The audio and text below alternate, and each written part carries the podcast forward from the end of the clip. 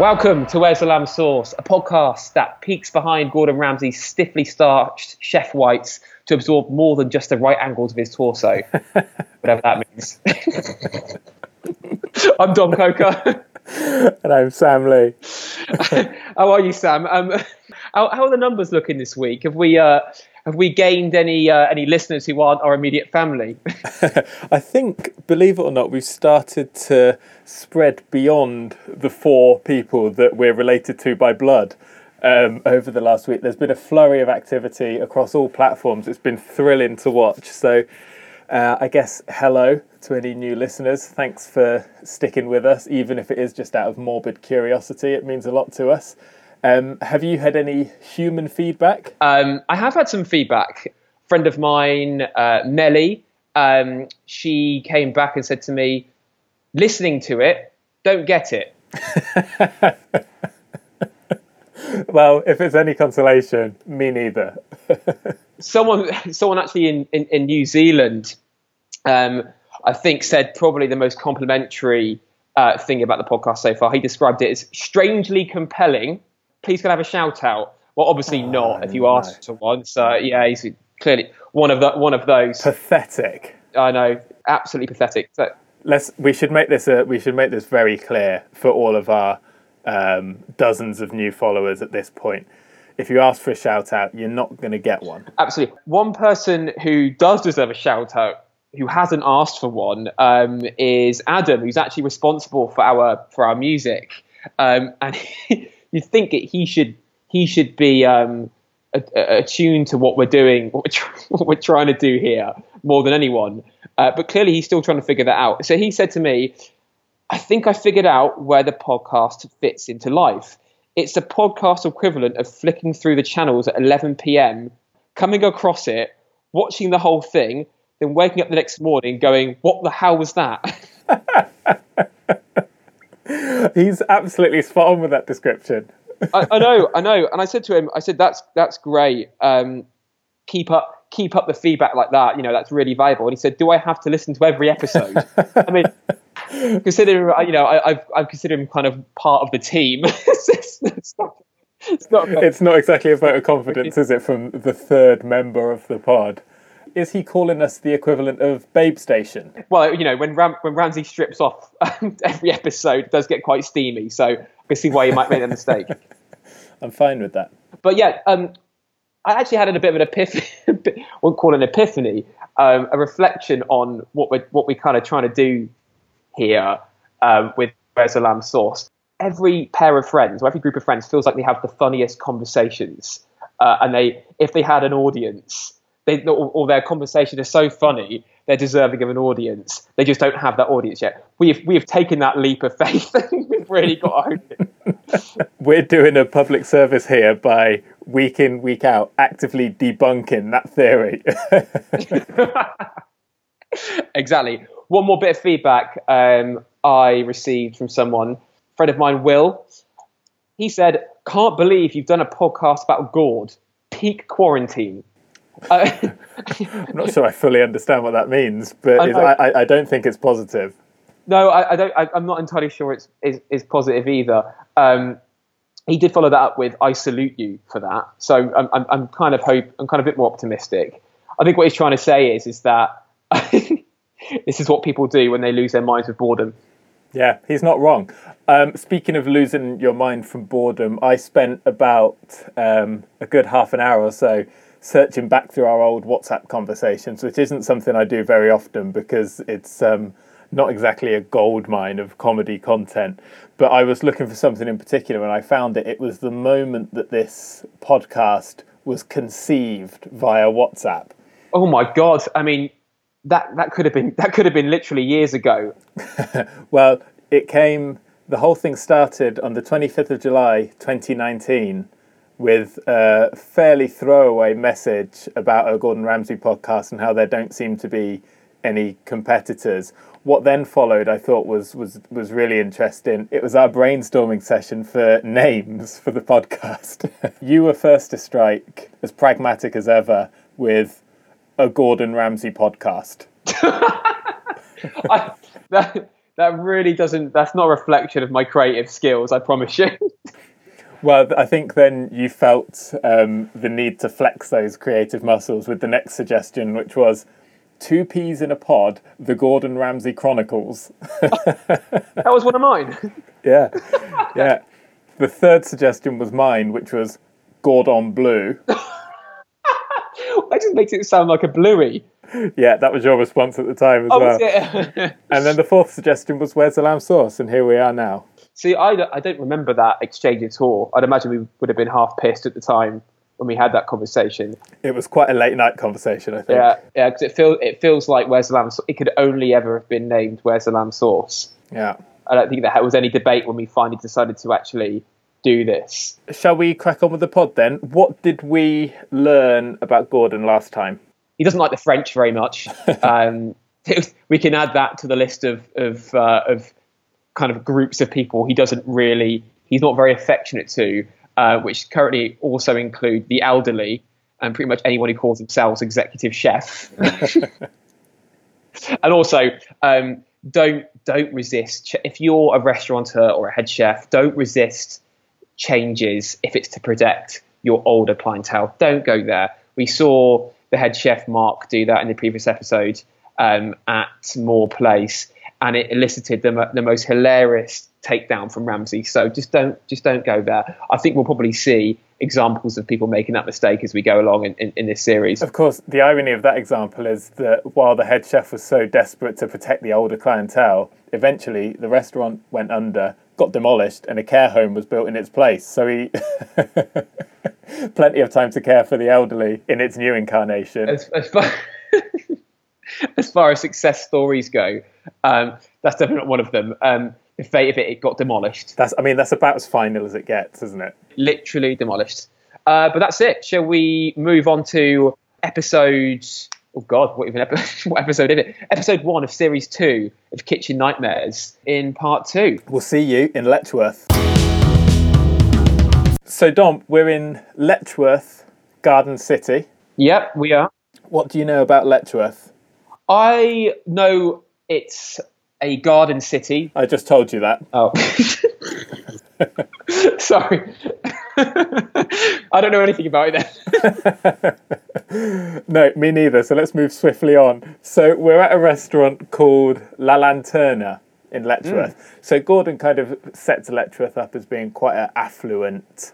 Uh, I get the sense it's a commuter belt kind of town, but but quite a pleasant one. Bonaparte aside, I think the setting and the restaurant itself, this is the most peak kitchen nightmares episode we have encountered so far. It's a small provincial restaurant. It's an Italian, it's our first ristorante italiano of kitchen nightmares. And that is the spiritual homeland of the abject eatery, isn't it? I mean, um, the, the whole country is still littered with absolutely terrible local Italian restaurants. And it's just teed up so nicely to be an absolute shit show. So we get into the restaurant straight away, as always, and we very quickly meet um, Alex Scott, solid English name there. That doesn't stop him adopting a slightly affected moniker, though, does it? No, yeah, he calls himself um, above the restaurant door. Um, he calls himself Alessandro. I, actually feel a bit sorry for this guy. He seems so um, infatuated with Italy. You know, it's a real love affair of his, which we learn kind of, uh, you know, started in childhood from going um, on holiday there. He learnt the language. I think there's uh, he's got a real he's got a real love for Italy, and he's decided that um, he can open a restaurant, an Italian restaurant. He, I suppose he's kind of fulfilled a dream of, of his own, hasn't he? You'd think so on paper, but obviously, when Gordon gets involved, the dream has always become a nightmare. And the nightmare really does begin in the kitchen, doesn't it? I mean, Gordon walks in and sees the state of it in there. It's a tiny little pokey space at the back of the restaurant. It, it, it looks dirty, and I mean, we'll come on to that in a second in more detail. He meets Alex, or Alessandro. He meets the second chef, a um, Polish woman called Aldona, or Aldona. It's Aldona. Oh my god, she's got the worst attitude the world has ever seen. uh, Ramsay asks her what she likes about cooking, and she says, "Oh, nothing really." it's like she has no no idea. Even if she didn't know who Gordon Ramsay was, you've got this guy coming in to sort of troubleshoot the restaurant, and she's making absolutely zero effort to appease or impress him whatsoever. She she she may, she may as well be picking be picking hair out of a plug hole in a shower somewhere. You know, she she seems that interested in it. And she'd probably be in a more hygienic environment if she was doing exactly that. I mean, mm. Ramsay gets stuck into the kitchen in a way that he hasn't in Kitchen Nightmares up until this point, and we really see the start of the sort of Ramsay series of dirt porn moments, don't we? Where he's wandering around the kitchen, fingering various greasy orifices, and just reacting in complete disgust. I mean, the kitchen is an absolute disgrace, isn't it? Mm. Dirt porn is that maybe the sort of things Adam has been finding late night on? Um, Sounds like it. On the triple digit channels. yeah, the, the, the kitchen is an is an absolute shithole. Um, before that, I think worth mentioning is the um, uh, the customary menu sampling. Yeah, uh, which uh, which is where we learn the restaurant is is, is, is dated, the food is um, the food is abject. Then he tries a um, he tries a, a, a sauce, an Italian sausage dish. I, I can't tell you what it, the Italian name is it, but, but he it arrives at his table and he describes it as looking like two poodles' penises. Um, but does he realise that's what all sausages look like? I mean, what's, what's he expect? What's he actually expected? I mean, I, I, I looked at the dish and I thought that looks gross because it looked like sausages, not for not for any other reason. I don't know what kind of poodles he's looking at, without you know, without wanting to go into too much anatomical detail. These are pretty large, kind of Cumberland-esque sausages. Poodles are fairly small dogs. I think he's got his um, his similes slightly muddled in this instance, but I, I appreciate the alliteration in there, and I, I, I like the concept. yeah, well, yeah, he's, he's. I think he's got his um, not just his the, his dogs mixed up, but his entire species. I mean, if I saw a poodle wandering around that thing flopping beneath it, I'd be quite worried. In, in, this episode, he's very phallic. There's multiple touch points throughout where he's talking about knobs in, in various guises, which I'm, I'm sure we'll come to. In this episode, you mean in every episode. very true.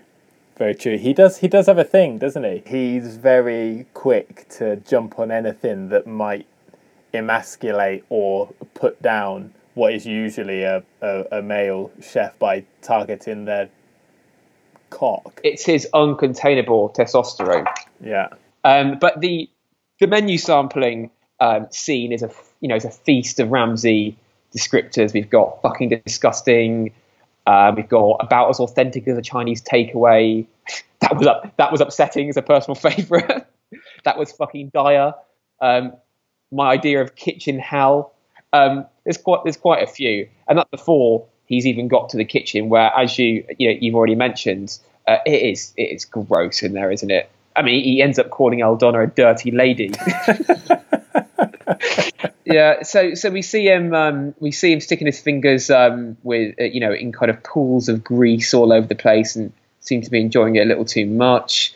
Um, he's in the pantry, which is disgusting to be honest. I mean, I know the way these programs edited together, you know, they, they do tend to kind of accentuate certain things, but it really is gross. There's mussels on the floor, and um, Ramsay can't wait to draw our attention to the pot noodle on the shelf. I mean, he's incredulous that the chefs could be eating these pot noodles on their lunch break. I mean, I can't blame them given the state of all the other food. At least you know they're clean.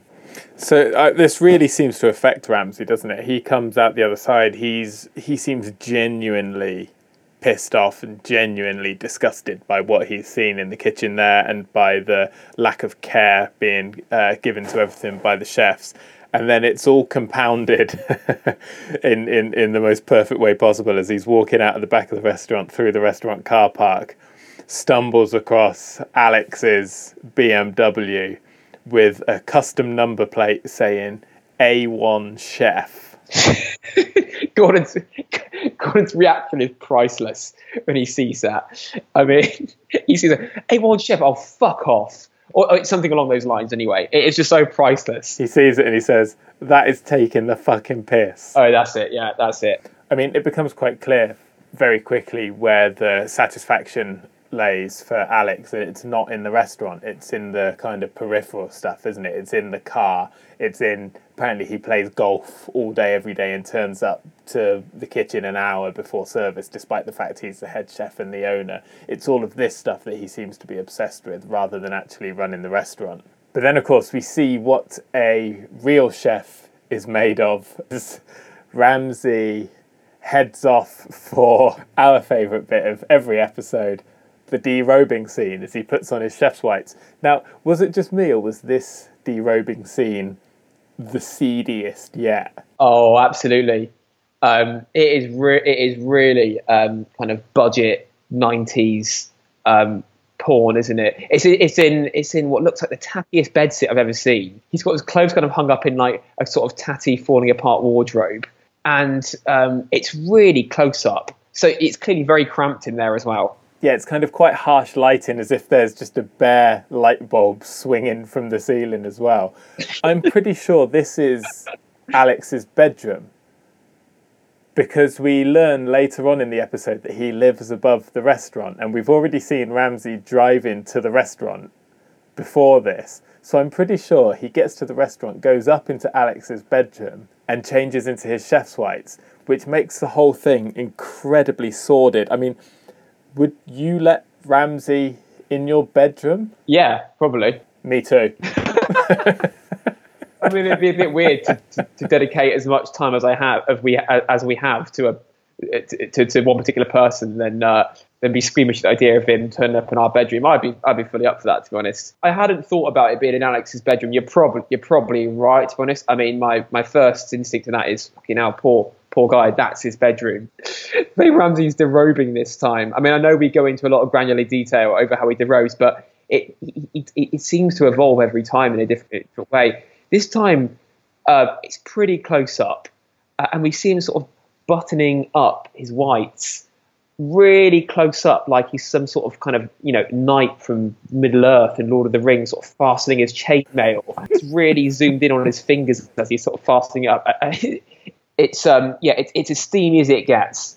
And once you've seen Ramsay's torso in all its rectangular glory, you know exactly what time it is. It's time for him to get down into the kitchen and start licking the place into shape. More of that next in part three. Welcome back to Where's the Lamb Sauce. Uh, we are in Lech for this time, I think, wherever that is. Um, we're in a restaurant called La Lanterna. Um, Alex Scott is the owner and executive chef um, who go who calls himself Alessandro because of his um, uh, his love affair with Italy since childhood.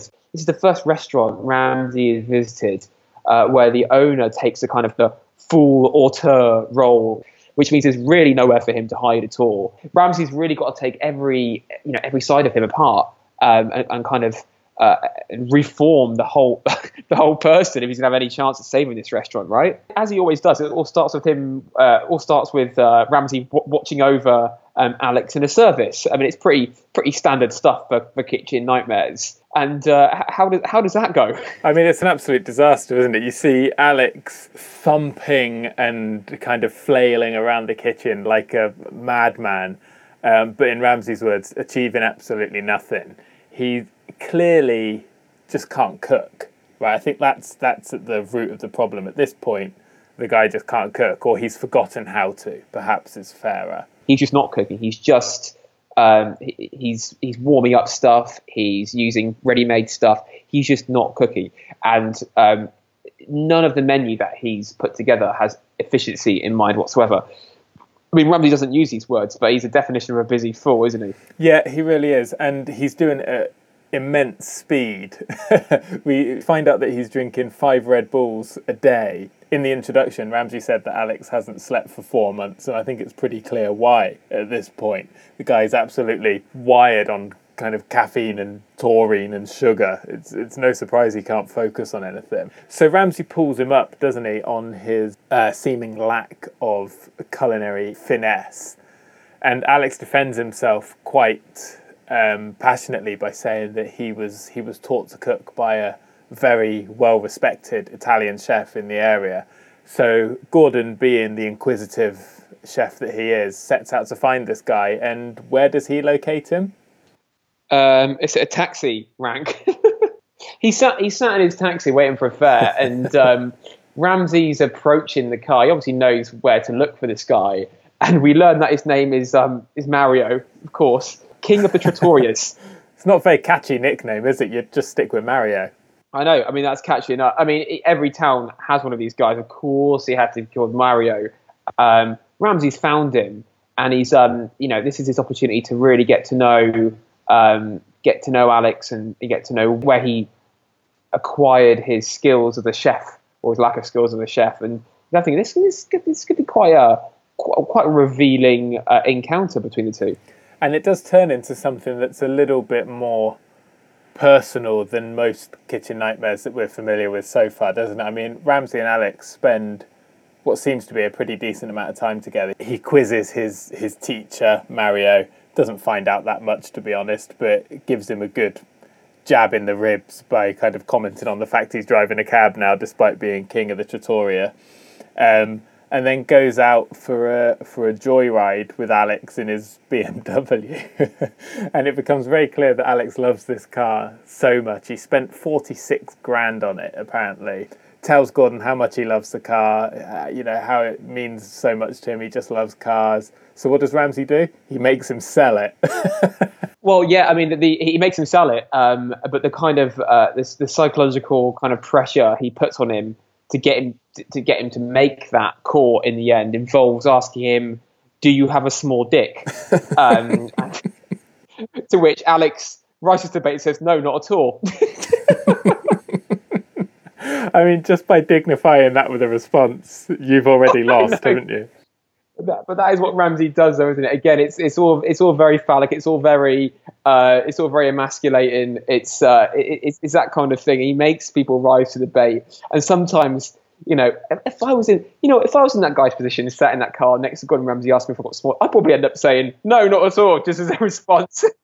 what he learned from this little cruise around town is BMW and the whole car situation, and the he just got he just he's got his priorities all wrong, hasn't he? Like he he doesn't he does not want to sell this car, and if it was not for Gordon Ramsay breathing down his fucking neck, making him sell it, um, he wouldn't. Ramsay makes him list it on eBay and tries to sell the A1 chef number plate. Gets out his little black book to think, who do I know that's going to be interested in this number plate? And his first port of call is Anthony Worrell Thompson.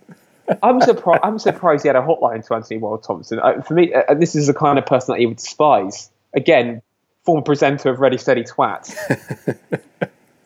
I think I feel like you should probably Sam should probably explain who Anthony Worrell Thompson is. I know from some of the data you pulled that we've got listeners in Nepal. So um, Nepal, it, Nepal. Oh, Nepal. so I feel like we should kind of enlighten some of our listeners further afield who Anthony Worrell Thompson is. Yeah, that's a good idea. So Anthony Worrell Thompson was born in Stratford upon Avon.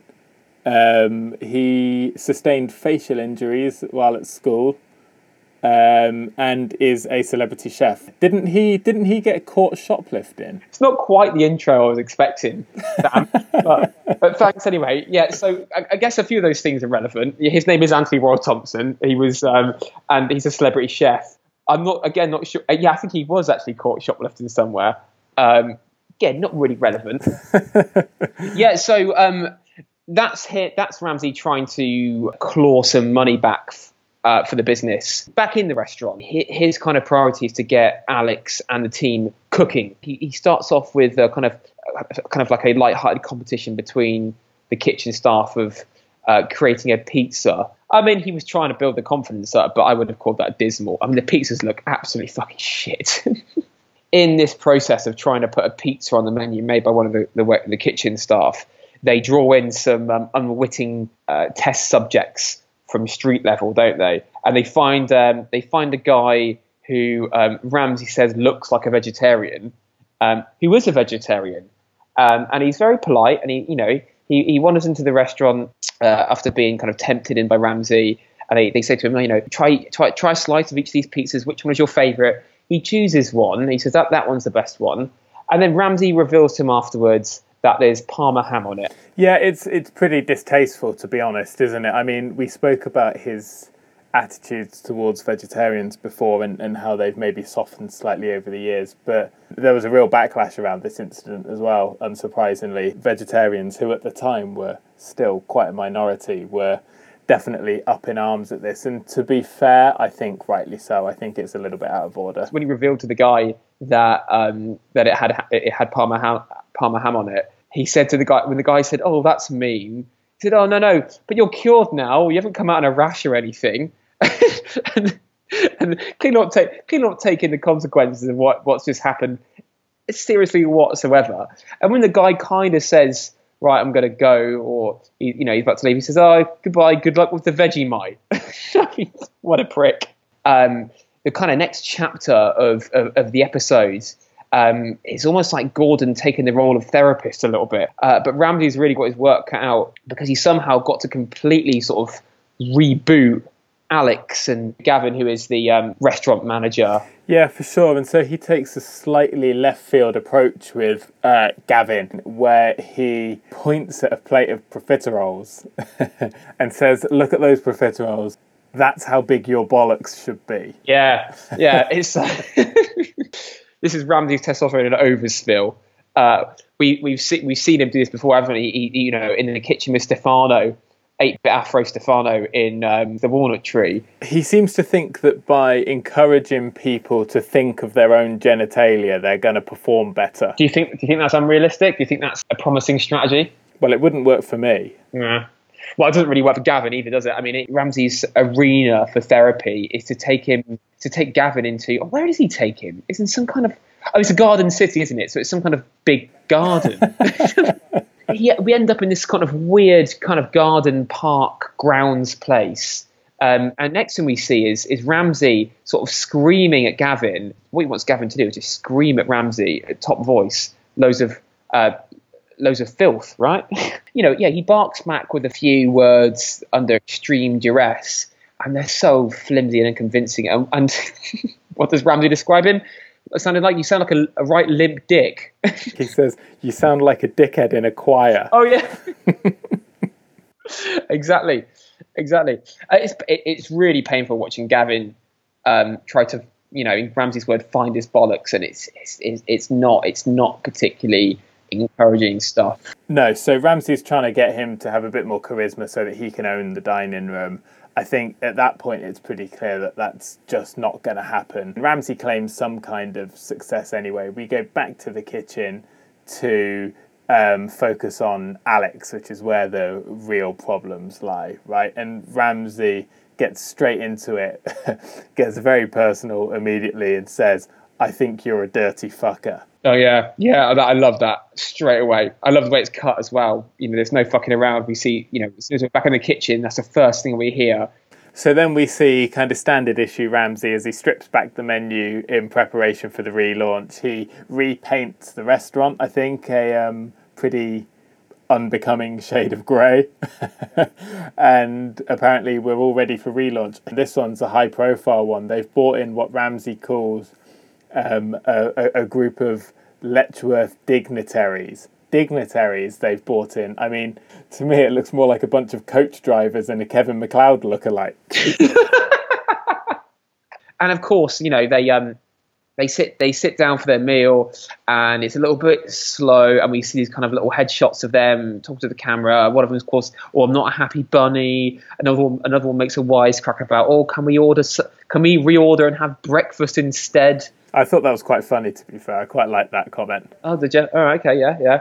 I can, I, I can tell you'll be that sort of customer uh, in, a, in, a, in, a, in a few years' time. It, it, seems to be kind of on a downward slope, and you know, Alex is losing control in the kitchen, and we hear a VO from Ramsay where he says, um, "There's only one man who can salvage the night and get us out of this shit." I genuinely thought he was referring to himself. But I thought we were literally going to see kind of like a fastly cut kind of montage of him pointing and directing and flipping pans and all this kind of stuff and swearing. And it was going to be, you know, a really stirring kind of sequence of, of Ramsay in full flow. But it, but it wasn't. He was, he was, ex- he was expecting Gavin to get them out of the shit. Gavin, the, the limp dick profiterole bollocked maitre d. He he doesn't really seem to do anything. He sells a couple of the specials, which Ramsay is pleased with because it takes the pressure off the kitchen. But other than that, nothing seems to change. But of course, the whole thing spun into a successful evening and, uh, you know, a step in the right direction for Lanterna. And Ramsay leaves and, and seems fairly encouraged by the whole thing, but is very quick to say to Alex, I think you're going to fuck this up. yeah, I mean, who can blame him, to be honest? But Ramsay does return uh, some months later, and he's pleasantly surprised. He returns in his um, in a kind of slick t-shirt and blazer combo, um, kind of looking like a high street nightclub owner. And, uh, and and he arrives, and he's very pleasantly surprised. And this is a this feels like a genuine success story. Yeah, I'd say this is the first one where he comes back, and not only have standards been upheld from his time there, but they've almost improved since then. Like Alex, to be fair to him, I had extreme doubts about him throughout the entire episode. I thought he was a, a complete chancer and a wide boy, and as, as Ramsay actually calls him, a, a cowboy. But to be fair, he shows himself in a really good light in this last revisited scene because he's cooking fresh ravioli, he's making his own almond cake, the kitchen's clean and generally he seems like he's taken on board everything that Ramsay said to him and has kind of run with it. To be fair, yeah, well done. I mean, I'm not sure if the same could be said about Aldana, who, as soon as Ramsay walks through the doors, she says, "I had a dream about you last night. You killed me." and Ramsay goes, "Yeah, you're not wrong there." no, fair play to Alex. So, I mean, he, he's um we see so often um, uh, these places that Ramsay visits and tries to tries to improve that they, they don't listen to him. But I feel like Alex really did take take his advice on board, and it kind of gave him a huge lift. Um, you know, we find out that he's cleared 20k worth of debt. He hasn't got rid of his he hasn't got rid of his car, and I think it's you know Ramsay's visit has brought out that kind of bit of real passion and pride in him, which was there deep down, but it just got completely consumed by complacency and laziness. And I think that's the real reason these episodes are so popular. It's it, it's finding that passion again. It's rediscovering that love. Like throughout this episode, like he does in a lot of the early Kitchen Nightmares, he seems to really care about these people, and he does seem really pleased when Alex pulls it out of the bag at the end. And you're right, this is definitely one of his success stories. You've changed your tune. Have I? Yeah, from a few weeks ago, saying that he uh, he, he, he doesn't care about these people at all. This is purely for his own his own ends and purely for entertainment. well, maybe I'm learning good more about Ramsay than I realised throughout this process, which is exactly what the point of this podcast is. Absolutely, it's a journey for all of us. Exactly, and I think um, it does it does um, it does shine a kind of light on another appealing point about not just Ramsay but kitchen nightmares in general. Is that of a little bit of ourselves in Alex. I think he's passionate about uh, a certain cuisine or a certain culture, and he thinks he can kind of translate that into a restaurant. I think you know majority of us go to restaurants quite often, and we all think we could do this better than everyone else. It's I think it's probably so easy for people to start a restaurant and end up like Alex did in that kind of rut, and there is no way out. But Ramsay has has been an actual kind of savior to them, and it's and it's completely turned t- turned the restaurant's fortunes and I guess changed Alex's life. You might tell me in a minute that the fate of this restaurant and Alex went very very differently. I, I feel like that's going to come right. yeah, unfortunately, I don't have good news. This was filmed in 2005. In 2006, La Lanterna closed and the building was sold. Oh. Well, scrap everything what I said before then. Um, shall we talk about um, insult of the week? yeah, probably best to move on fairly swiftly. Yeah, there were actually several contenders this this week, um, but there's a clear standout for me, um, just for its pure originality, uh, and that is you sound like a right limp dick. Yeah, you've already touched on that, but imagine imagine being described as it, whatever whatever you've just done, whether it's handshake or a I don't know, some kind of conversation or sexual encounter. Sexual encounter, whatever. Imagine being described as a limp, and then you know go one step further and be described as like a limp dick. I mean, there's nothing nothing worse than a limp dick, is there really? it's not a great comparison. Uh, my insult of the week this time was um, Ramsay at his most direct. I think you're a dirty fucker. Yeah, yeah, that's that's a really good one. That was my that was my second um, my second nomination. I mean, on the surface, I suppose it's not that bad, but you could also include Aldona's "You're a dirty lady." I think that's a good one as well. I think we we'll, we'll put three through this week. Hey, we still need right. to get the public now that our audience has swollen. We still need to get the public to vote on their favourite insult from series one of Kitchen Nightmares. So we'll put that up on Instagram uh, whenever we remember to do it. Uh, next week, um, we are in back in the home counties in Essex um, at a restaurant called D Place in Chelmsford. Um, Dom, have you checked the Gmail account yet? Um, no, still, still, still working on that. Um, it, it, it's there. Um, it, it, will be it will be checked imminently. Um, for, for, for, anyone who's um, who's contacted us um, on, on, Gmail, try on Instagram uh, at Lambsauce Pod. Uh, we're we're far more attentive on there at the moment. Or, or Twitter, where uh, you've just logged in and had a good old crack at putting a few tweets out. That's also at Lambsauce Pod, or if you do want an email to sit around gathering dust for the next few months while we forget to log in to Gmail, you can send us an email at lambsaucepod at gmail.com. So we'll see you in the home counties mm. next week. Until then, don't have nightmares.